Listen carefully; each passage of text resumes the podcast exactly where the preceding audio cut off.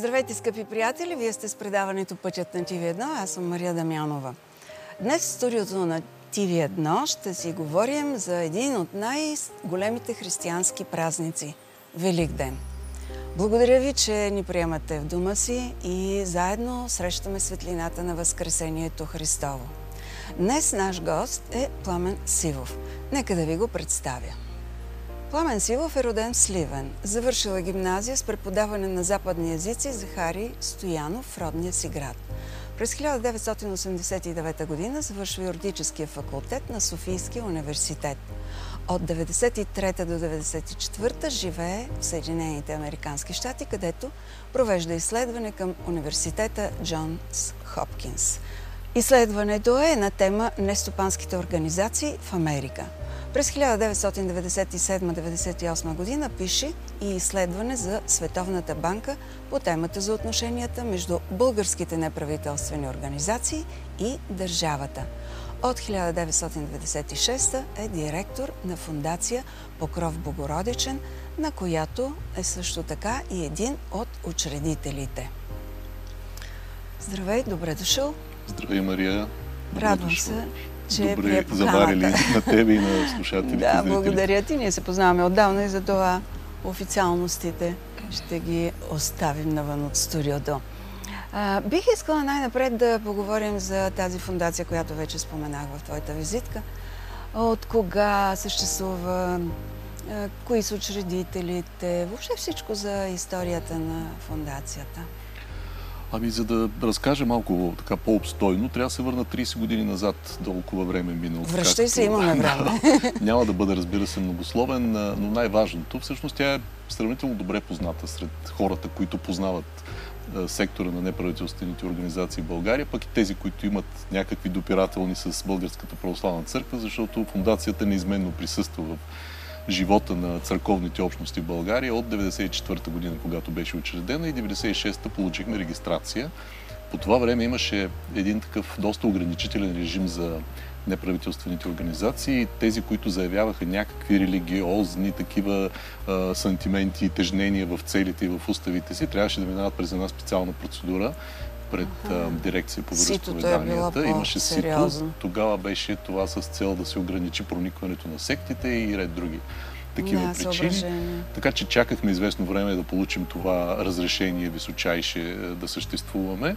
Но какво всъщност представлява организацията? Значи ние тогава бяхме на по 24 години, хората, които я направихме, т.е. съвсем млади. Млади, да. Така, завършили студенти повечето.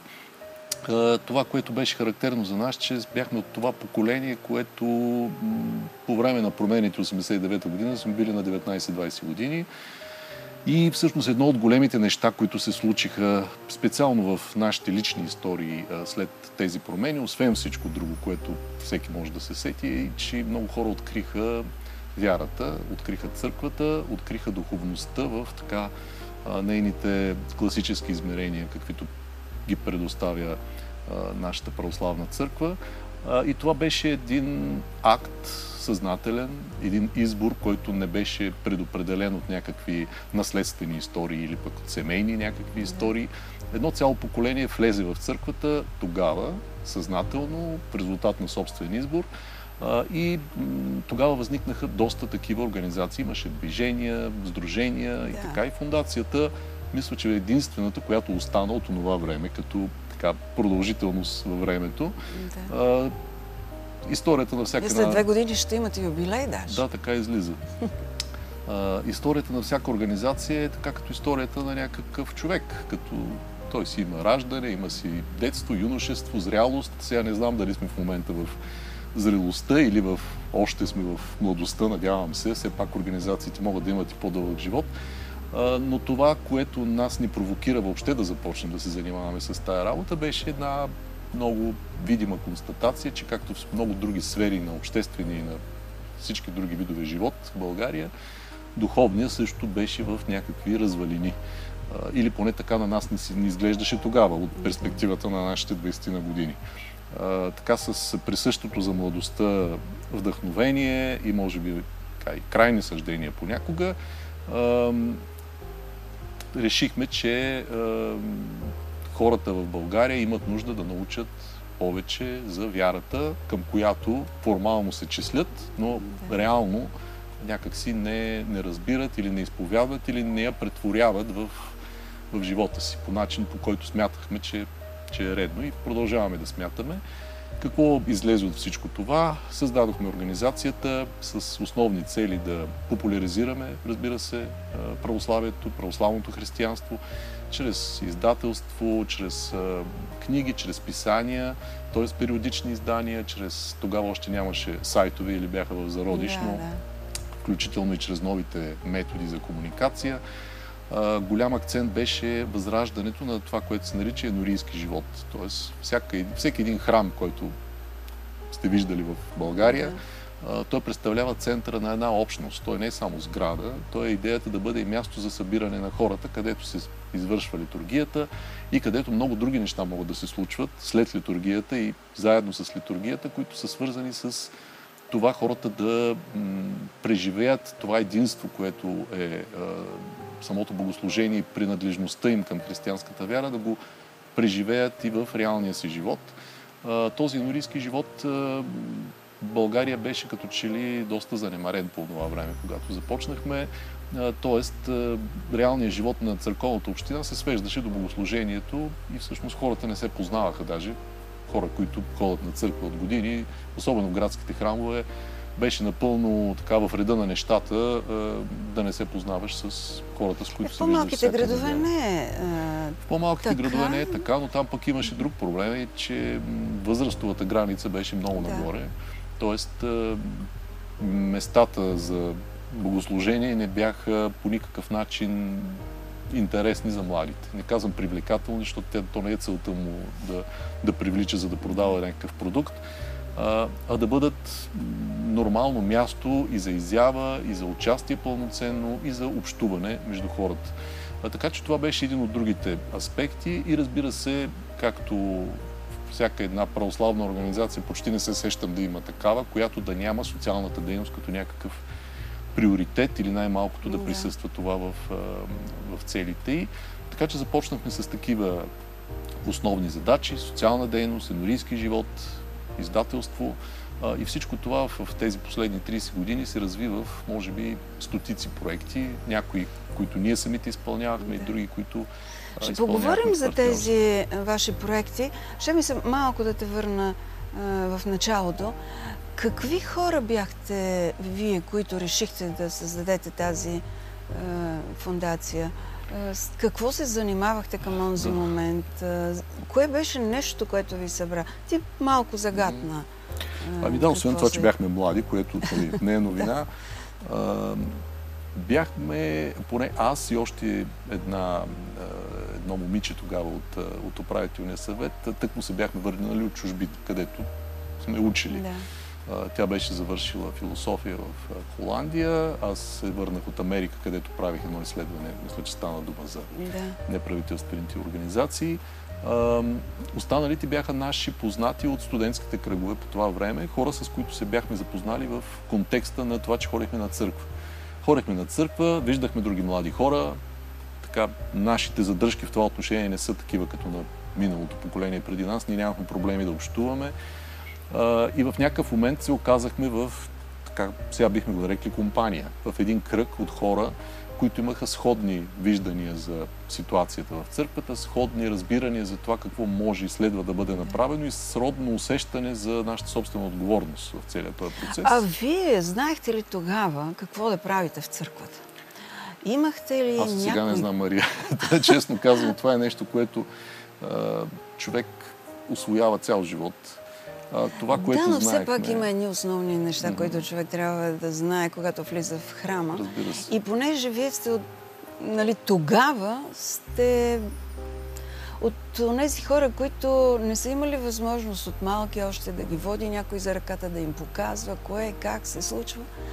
Изведнъж виждате, че това е една свободна територия, в която може всеки да влезе, не както до 89-та година.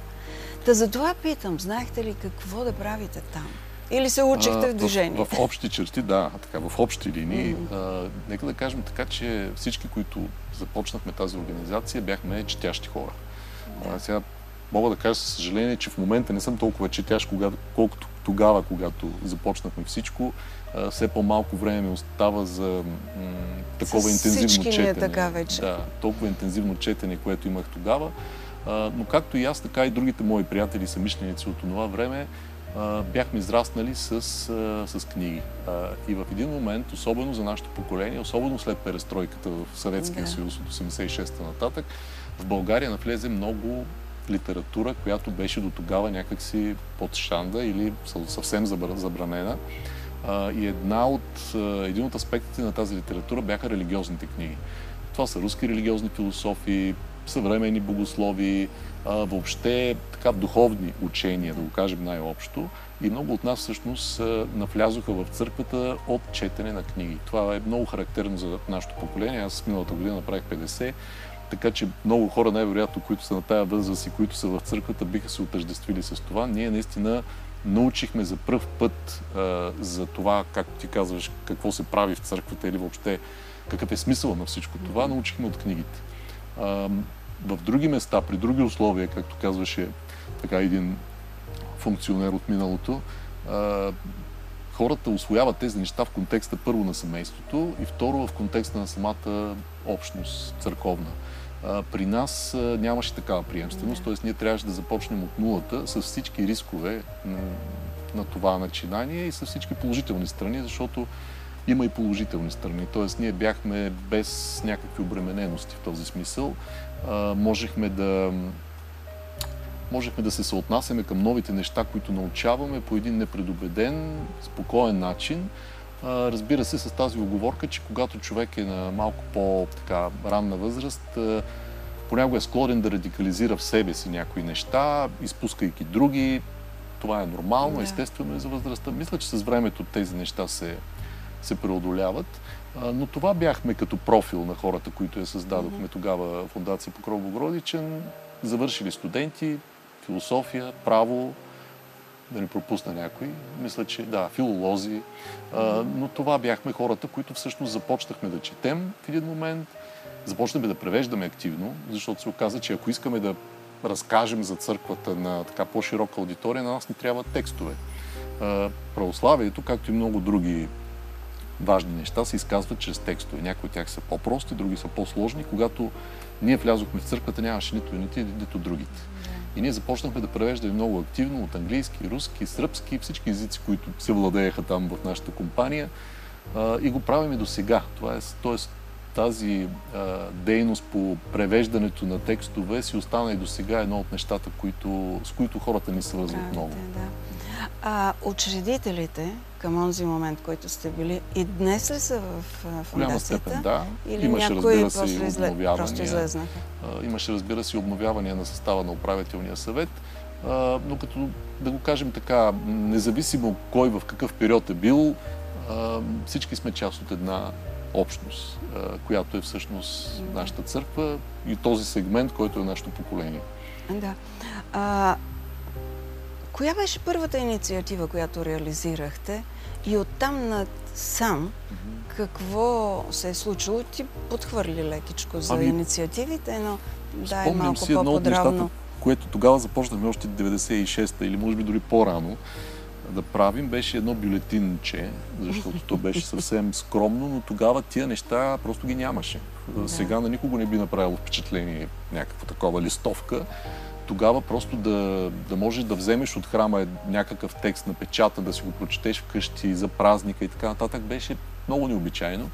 А, ние го правихме в а, храма Покров Богородичен, който е зад хотел Родина. Софианци го знаят много добре. Ние там всъщност се запознахме, оттам и фундацията носи името си.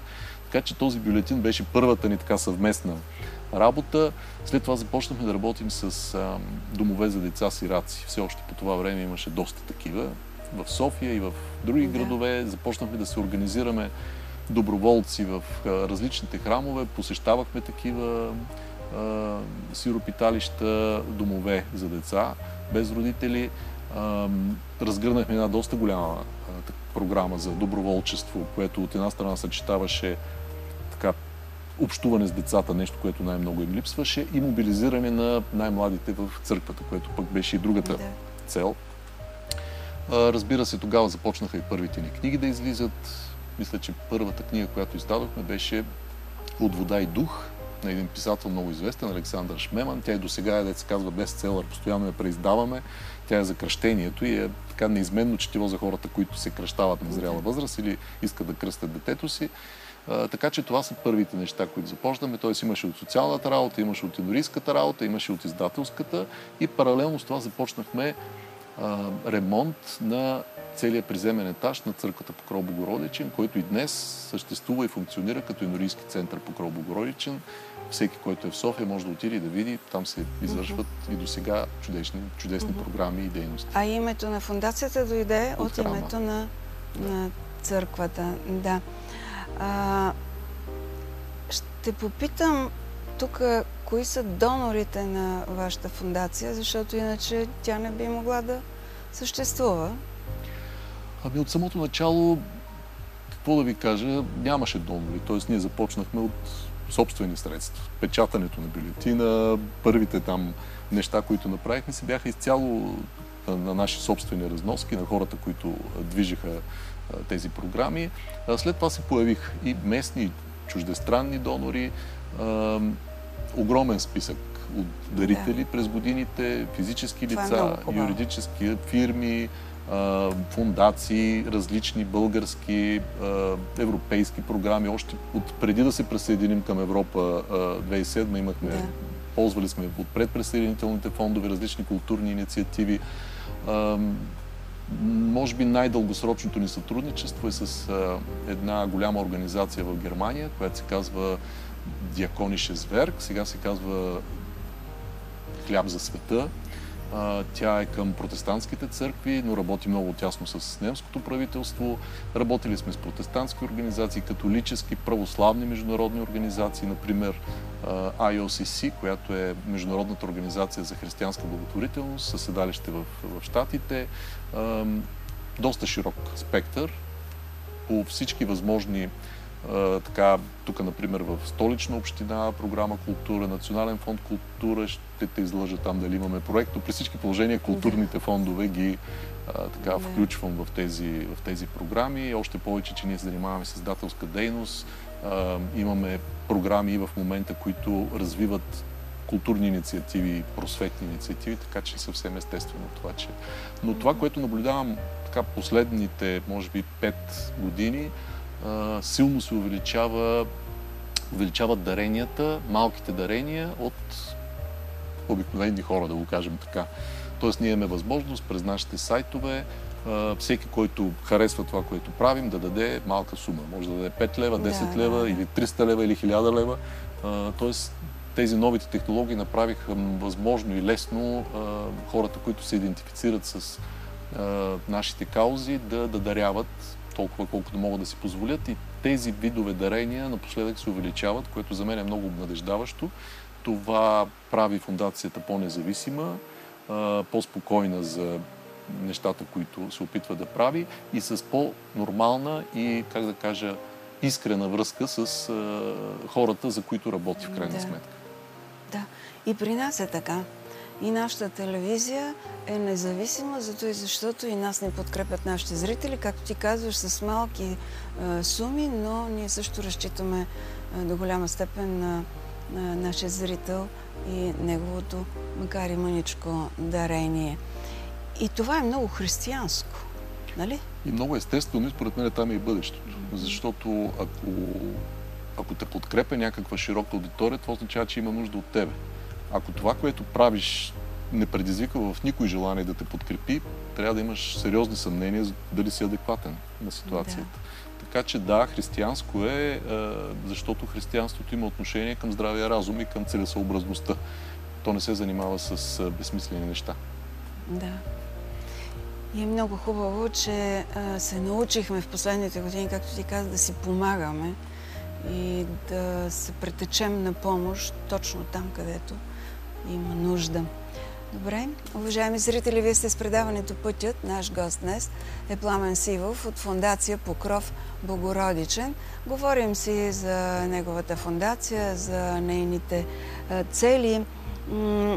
Видях, че имате обявен конкурс. Конкурсът е за написване на роман с християнска тематика. Какво се случва? Приключи срока за приемане на да, вече е късно за анонс, така че който е, който е, е подал който подал, подал. който е подал роман, да, вече ще се разгледа. Ами, Знаеш ли колко романа с... От десетки са. Десетки? Оказва се, Боже. че много хора са, са писали през така последните години, без да са ги издали произведенията си. изключително широк кръг, изключително разнообразни текстове. Много труден избор ще бъде за журито, сигурен съм. Сега няма да споменавам тук, мисля, че в Кой журира са, тази конкурс? Имаме така, хора с утвърдени имена, да го кажем така, в литературата, както и как да кажем, специални наблюдатели от страна на чисто така християнската перспектива. Mm-hmm. Тоест, все пак, за да за да изпълни този конкурс предназначението си, трябва да съчетае тия две неща. Т.е. да има да. ясно християнско послание, което да не бъде, разбира се, дидактично и плоско, а в същото време да бъде добра литература. сега, това в световен мащаб, християнската литература има своите много велики образци. няма смисъл да споменавам имена, но примерно един Греъм Грин или Честъртън или Клайв Стейплс, Луис, много са, от които всички сме се вдъхновявали като нали, пишещи християни. Знам, че и в България има такива хора, които пишат, издавани са такива произведения. Искахме да целенасочено да стимулираме хората, ако не да напишат роман цялостен, то поне да си дадат сметка, че християнството може да присъства като послание в литературата много силно. Един дефицит, между другото, за нашата литература, който ни поставя малко в страни от така, общия литературен поток в повечето христи, така, християнски, традиционно християнски страни, православни и неправославни. При нас християнската тема в литературата е доста по-завуалирана и доста по-отсъстваща, така погледнато Какво е твоето обяснение за това? Ами, трудна тема.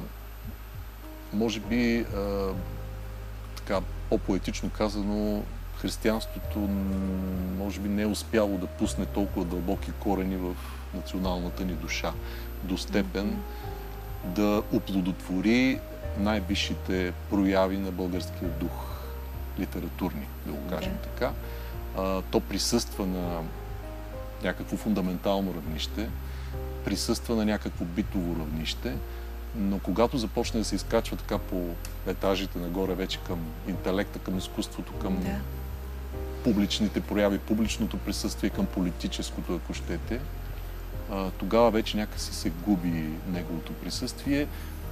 Много на разнородни мнения. Това е една от темите, които между другото много ме е занимавала през годините и с много хора сме говорили за това за сегашното отсъствие, като че ли имаме повече обяснения, тъй като все пак църквата беше потискана в продължение на почти 50 години.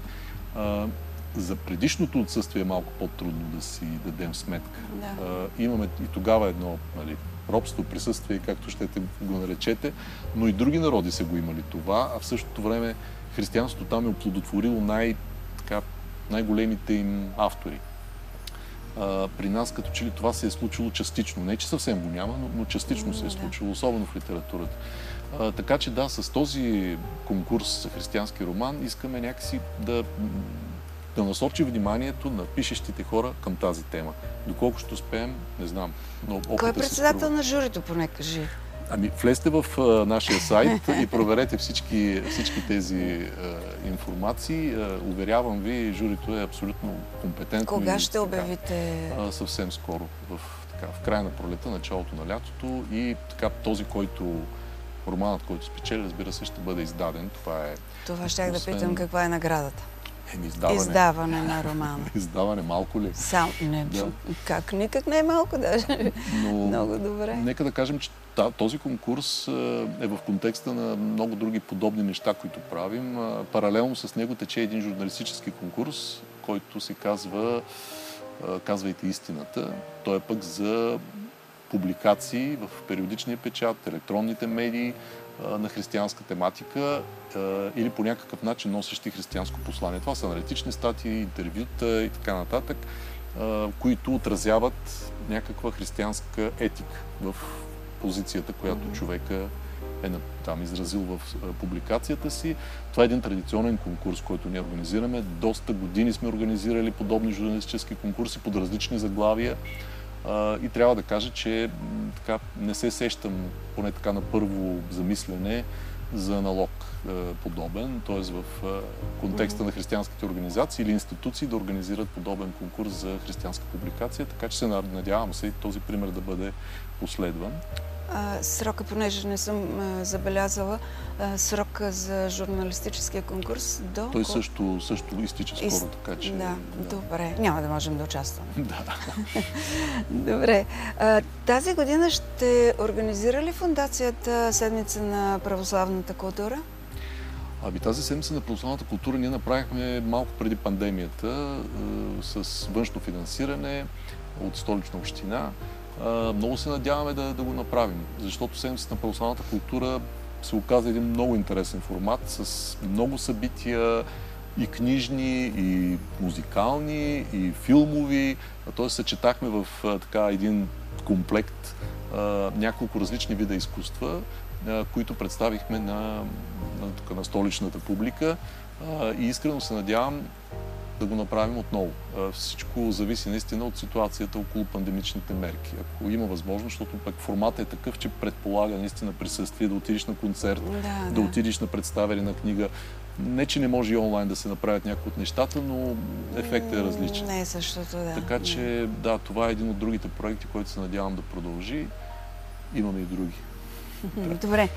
А, Велик ден. Конкретно, за Велик ден какво направи фундацията? Има ли нещо специално, нещо, което е свързано изцяло с този голям християнски празник? Ами тъй като той е много личен, много така, общностен за църквата, а, не сме мислили за някакво събитие, което така, с изключение на една беседа, която ще се проведе онлайн, тук е мястото да кажа, че фундацията организира два цикъла беседи. Едните са по-отворени за обществени, политически, културни и всякакви други теми. Той се казва Православие и съвремие. Този цикъл организираме го чрез нашата къща за птици, която е една книжарница, която много столичани познават, но там в тази книжарница се провеждат тези беседи. сега ги излъчваме повече онлайн. Надяваме се скоро да започнем да ги правим и физически отново но а, двата цикъла са всъщност православие и съвремие и другия е книгата на книгите, който е върху Библията и Стария и Новия Завет. И всъщност предстоящата беседа, която всеки момент ще обявим като дата и час, ще бъде за Велик ден. А, така че всички заповядайте, намерете ни във Фейсбук, къща за птици и там ще можете да гледате нашите предавания. Добре. А, за децата малко ми се ще да поговорим.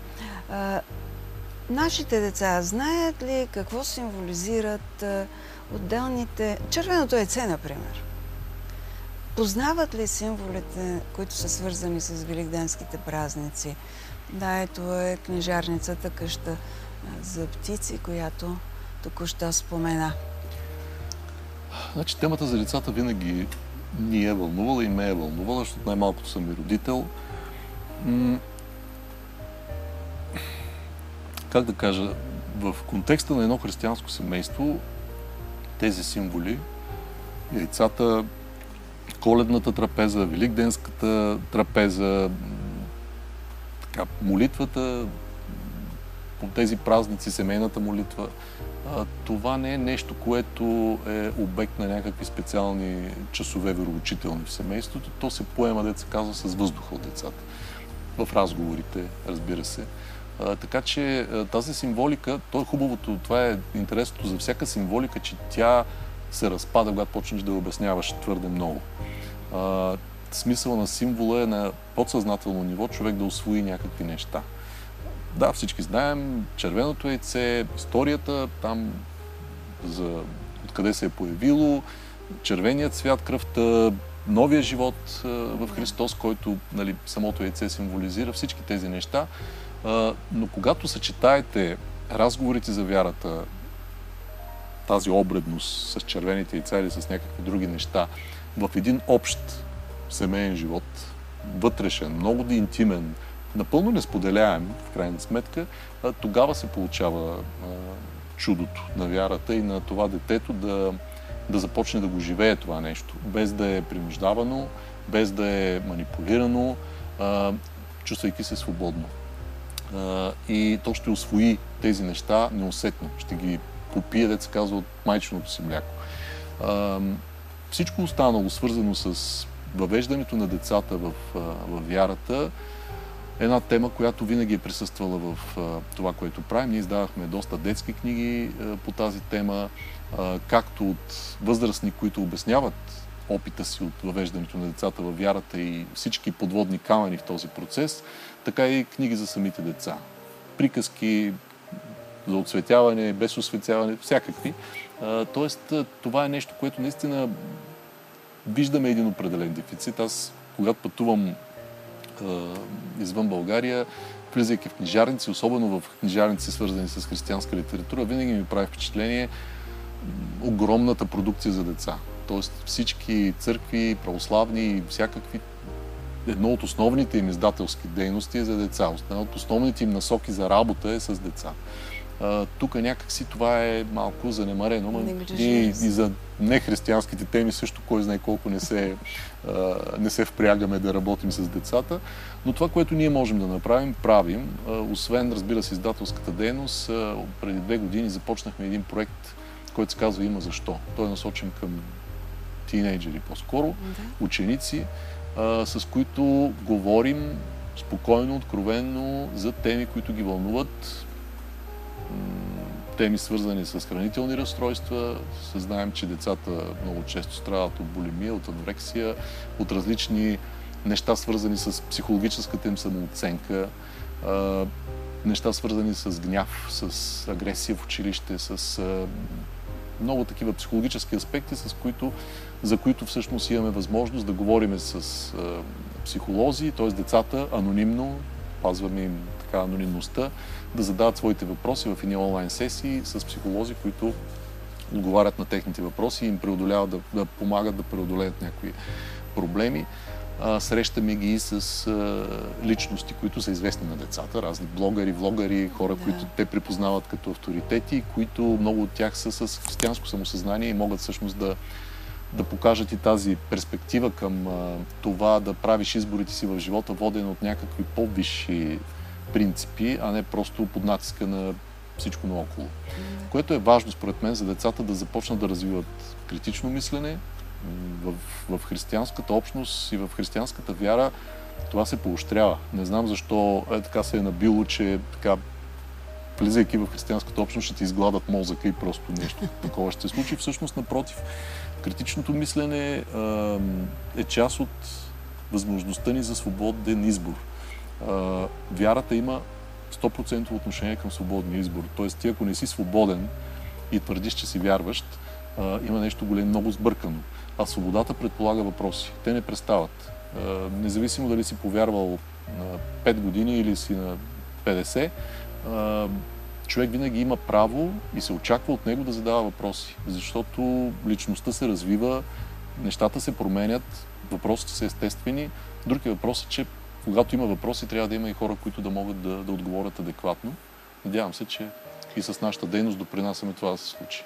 Хората, които ходят на църква на Велик ден, не говоря за неделните служби, на Велик ден, това масово посещение на храмовете, смяташ ли, че отиват, защото имат тези въпроси и защото знаят какво се случва точно на този ден? Какво е твоето обяснение? Мен лично тази масовост малко ме притеснява. Ако ме беше питала преди 20 години, сигурно ще да изригна. Да кажа, о, да, те не знаят защо са там, нали така. А сега какъв тя? Сега не бих.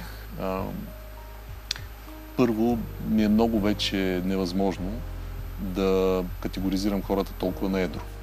Всеки отива там, абсолютно воден от сложен комплекс от вътрешни мотиви, за който аз нямам никаква представа един Господ знае какво му е в сърцето на всеки един отделен човек от тези големи тълпи, които отиват там.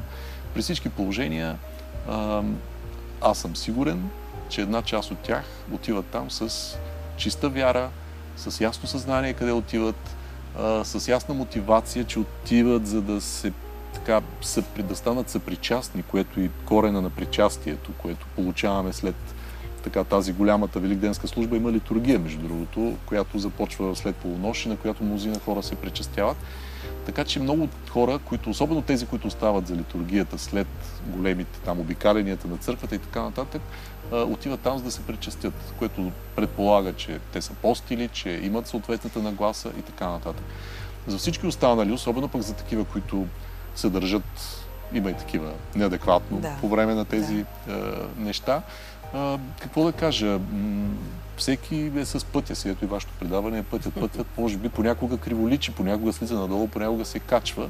А, дали, в този момент те са така. До година може да бъдат по друг начин. Искрено пожелавам на всички и се надявам и вярвам, че Господ води всеки го, че сърцето ни в крайна сметка е в Неговите ръце и най-малкото тази комбинация между божествената любов, която всеки един от нас е на която всеки един от нас е титуляр 100% и свободният ни избор да отхвърляме, тази комбинация между свободен избор и любов от другата страна е достатъчно надежна, за да може тези, които наистина искат да отидат там, където трябва. За мен това е напълно достатъчно. Виждал съм много вяра и много светлина в очите на много хора в, тези, в това море от хора, когато видиш да. със свещите пред храма. Мисля, че нито един от нас не може да каже с абсолютна убеденост, че знае до край какво се случва. Че разбира до край какво се е случило преди 2000 години на кръста и след Възкресението. Нито един от нас не може да каже, че е 100% в това. Винаги сме на някакъв процент, под 100%. Защото така, тия, да. които са на 100%, те не биха имали нужда да ходят на църква. Те биха просто се реяли във въздуха е, без гравитацията да, да им влияе. Но ние, които сме под 100%, всички имаме нужда. И тези, които са на 2, и тия, които са на 98. Да. А, понеже спомена а, кръста а, Христос и да бъдем малко полезни, може ли да поясниш какво символизира Великденската свещ и този ритуал с отнасянето на огъня в дума от Великденската служба. Значи това са практики, които са възникнали след събитията. Поне такива са данните на библейските археолози, хората, които занимават с църковна история. Самата свеща имала напълно а, така прагматично приложение, особено в, а, по времената на гоненията на древните християни. Знае се, че тези от тях, които са крили в римските катакомби, за да се молят, защото са били преследвани на повърхността на града, е трябвало да се осветяват пътя, както се казва, и тъмнината. Тоест тези свещи са имали такова предназначение, просто хората да могат да, да се събират в тези подземия. Постепенно, разбира се, дори ако щете с цел да се запомни техния подвиг, и свещите и въобще символиката на светлината, на, на пламъчето, всички тези неща а, започват да придобиват някакви конкретни значения в църквата. А, нека да, не, да правим разлика между догматика и между практики. Тоест, догматиката, която казва това, което е важно, че Христос е възкръснал, че Бог е сътворил света, нали, това, което четем в символа на вярата, да го кажем така най-общо, това е едно и то е всъщност важното. То е сърцевината. Всичко останало, свещи, одежди, ако щете и богослужение, всичко това е сравнително изменчиво. Да, някои от нещата са от много назад във времето, други са по-скорошни, но не трябва да смесваме двете неща. Тоест, сега, някои хора палят повече свещи, други палят по-малки, трети не чувстват необходимост да палят. А, това не е страшно. Важното е вярата и важното е правилната вероисповед. От там нататък всички други неща имат значение, доколкото ни конституират като някаква общност, която споделя някакви общи движения в храма, която изповядва не само вярата, но и определен вид дисциплина в храма, определен вид общи така, практики, които крайна сметка са осветени от времето и от дългата им употреба в продължение на векове.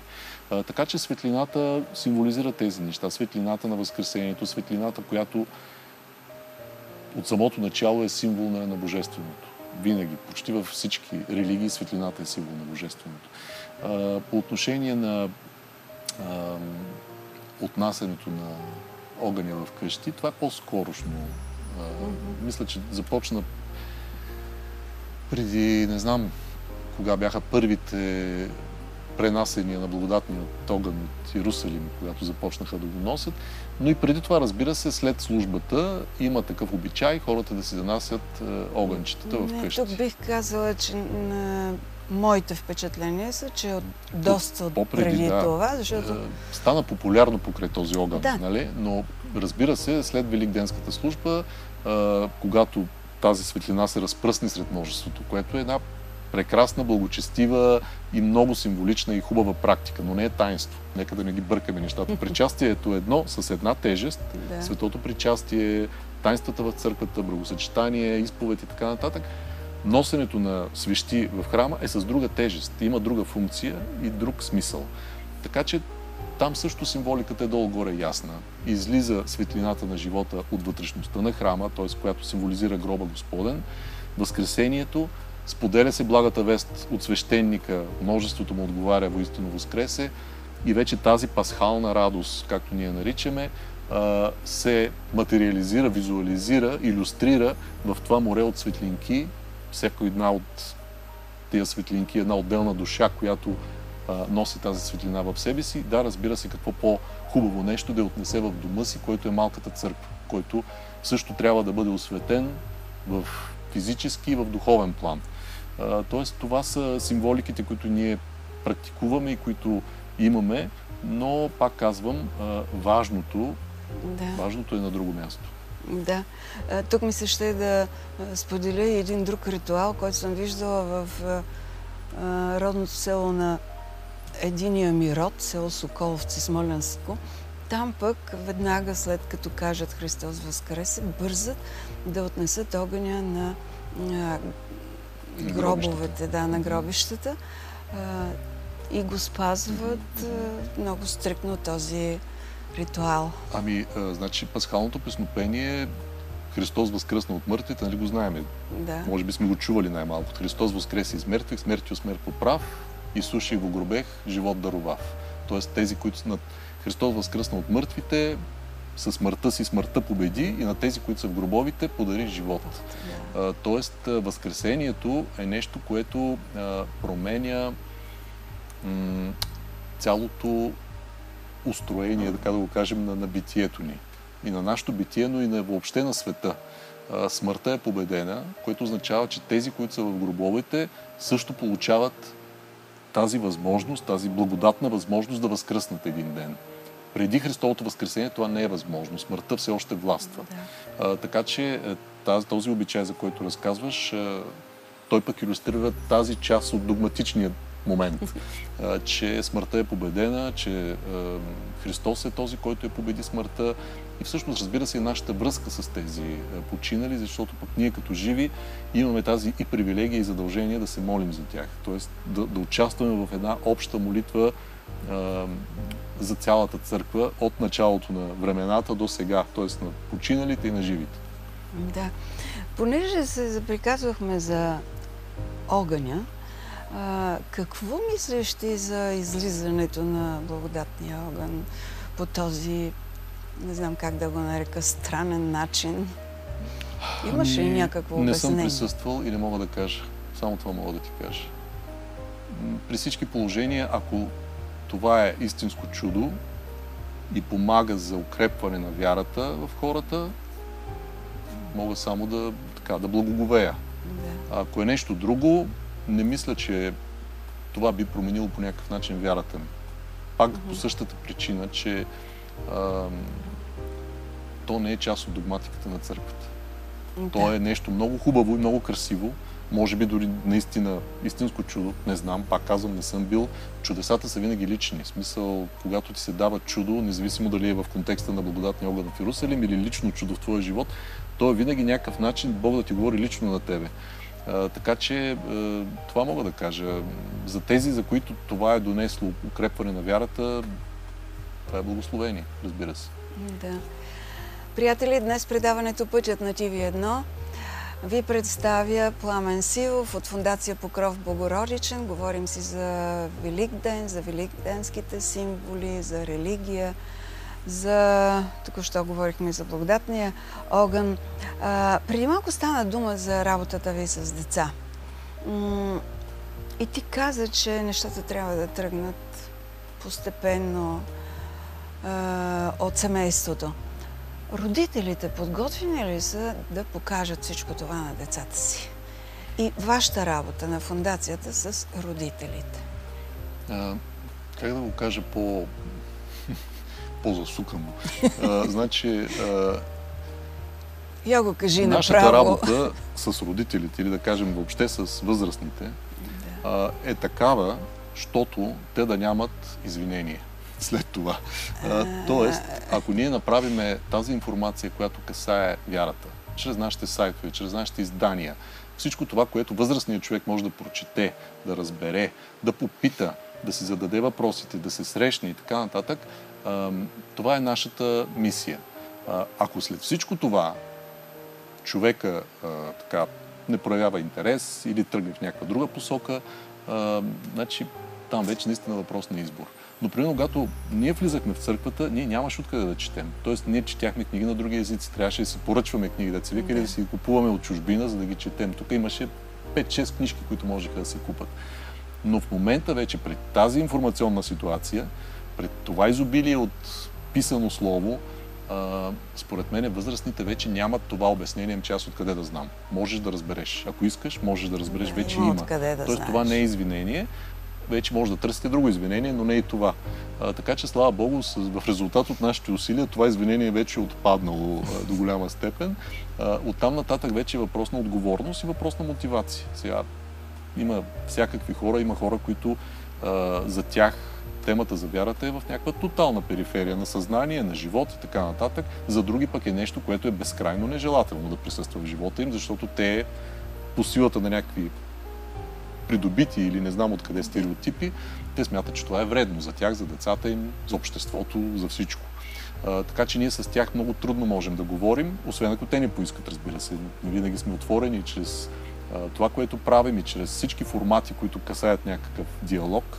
А, можем да говорим за това и разбира се, чрез книгите, които издаваме, където тези, обяс... тези съмнения, тези отхвърляния, тези класически и некласически аргументи срещу вярата систематично са разгледани и до голяма степен са, как, как да кажа, преодолени.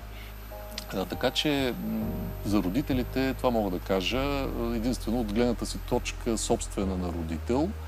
А, моето дете, което вече е над 20 години, той израсна в среда, където тази тема присъстваше. А, в един момент то се откъсна от семейството, вече си има собствено семейство, но тази тема продължава да присъства в неговия живот нейния. А, това е вече нейн личен избор. Нали, ние да. това, което сме могли, с провалите и с успехите сме направили. А, не сме го направили а, с идеята, нали, как да кажем, да пре, предопределим нейния избор. Направили сме го, защото ние така сме чувствали собствения си живот. Ние така сме чувствали а, така, стоенето си в, в църквата и в дома и така нататък. А, оттам нататък наистина това, което е характерно за тези неща е, че вместо да се опитваме да, да променяме децата си, най-добре е да променяме себе си. Децата така иначе ни копират, те, те се превръщат в наши подобия, така че мисията би била постигната, ако ние сме на нивото на това, което искаме децата ни да бъдат. Да. Нашата традиция, нашия фолклор, ако щеш, погаждат ли се с модерния ни живот, с технологиите, които спомена преди малко? Ако говорим за автентичната традиция на българската, как да кажа, обредност, mm-hmm. въобще това, което прадедите ни са практикували като някакви, да, обреди в рамките на бита, не мисля, че се погажда особено. Няма как да се погажда, тъй като живота в едно българско село преди 3 или 5 века, твърде е далеч от живота в един съвременен български град и какъвто и да било град. Разликата е не само външна, разликата е вътрешна по-скоро. Човекът тогава е бил много повече свързан с стихиите, имал е отношение към... Зависел е от тях много повече. Смъртта и живота са били много по-непосредствена реалност за него. В момента всички тези базисни реалности са опосредствани от много неща. За да сме ние тук с теб в това студио, да. това го дължим до голяма степен на технологии, медицина, здравеопазване и така нататък. Нещо, на което тия хора не са имали а, достъп. А, така че, когато, примерно, а, човекът от това време е събирал житните класове, по някакъв начин ги е сплитал и трудовата си, трудовия си акт по някакъв начин го е обвързвал и с някакъв религиозен такъв, това за него е било естествено. Когато сега се опитваме да, да намерим от някъде, да си купим от някой магазин житни класове и да направим нещо с тях, това е друго вече. То е повтаряне, имитация на нещо, което, с което ние нямаме нищо общо. И това, за съжаление, а, така, не за съжаление, но да го кажем обективно, по-голямата част от опитите да се възроди и обредност, и отношение към традиции и така нататък са ялови, по дълбокото ми убеждение, защото ние водим друг вид живот. В най-добрия случай ние можем да възбудим нещо средно между туристически и етнографски интерес към това, което е било, но по никакъв начин, според мен, в по-голямата си част от тези обреди, те са неприложими или ако са приложими, са приложими само външно, периферно, имитативно, но не и същностно.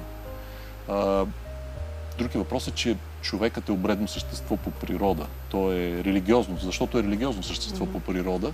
В този смисъл ние като съвременни хора имаме своите обреди, за които не винаги си даваме сметка. Но един абитуренски бал, например, е акт на инициация от всякъде погледнато. Тоест, той си е пак обред, той си има своето развитие, има си своите школи, ако щеш. Тоест там също има и не само, много други такива неща има. Но, но да се върнем обратно към старата обредност, според мен е невъзможно и безсмислено. Това, което има смисъл да направим е да се доближим до, до корените на, на това съприкосновение с важните неща в живота. А, понеже отиваме към края на предаването, да те помоля да направиш едно пожелание на нашите зрители. Ами, това, което мога да, да формулирам като послание е най-общо казано, че Възкресението, което празнуваме сега тези дни, освен всичко друго, освен цялата и символика, и истина за това, че нещо много важно се е случило тогава, което има отражение сега в нашия живот, а, ни напомня и за нещо друго, че а, ние споделяме един общ корен, една, едно общо родословие, че в някакъв определен смисъл и религиозен, пък и абсолютно научно погледнато, ние наистина сме братя, сестри, най-много братовчеди, всички, без изключение. А, това, което в момента бележи нашето време и нашето ежедневие е войната. А, освен, че загиват хора, освен, че се случват ужасни неща съвсем близо до нас, нещо ужасно се случва, за съжаление, вътре в нас, в душите ни. Озрява, напластява се и пуска корени и може би дава плодове. Едно, как да кажа, по-меко едно ожесточение спрямо другия, ожесточение спрямо всеки, който не съвпада на 100% с нашата представа за, за мнение, за профил, за, за, за, за човек. Много лесно се оказа да дехуманизираме цели общности, независимо от коя страна на военната бразда стоим. Дехуманизирането, отричането на другия, на някакви човешки черти е нещо страшно. И много се надявам в тези светли дни, светлата седмица, дните след Възкресението, понякога, ако не можем коренно да се преобразим, то поне за момент да намерим в себе си сили да притихваме, поне за малко. Да усмиряваме естествения си импулс, да нагробим, да обидим, да заклеймим, да поставим на мястото му или мястото и а, и по някакъв начин да, пак казвам, да дехуманизираме човека от среща, независимо дали той стои срещу нас или е някъде в виртуалното пространство. Ако успеем поне малко, поне веднъж да използваме Възкресението като причина да се смирим вътрешно, поне за секунда и поне веднъж да жертваме някоя обида, това ще бъде голям успех. Добре, аз много ти благодаря за този разговор. Днес по изключение ще приключа нашето предаване без традиционната притча. Скъпи приятели, нека Възкресението Христово ни направи мъдри и добри. Днес в предаването Пътят ни гостува Пламен Сивов от Фундация Покров Богородичен. Благодаря ви, че бяхме заедно. Очаквам ви следващата седмица среща на Пътят, петък, 21 часа. Останете с програмата на ТВ1.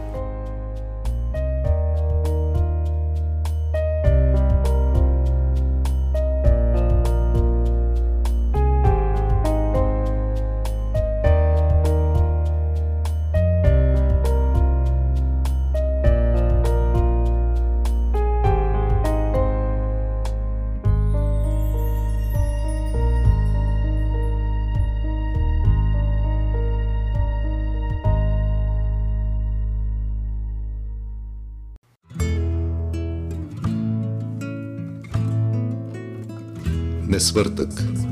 С мен Пламен Сивов.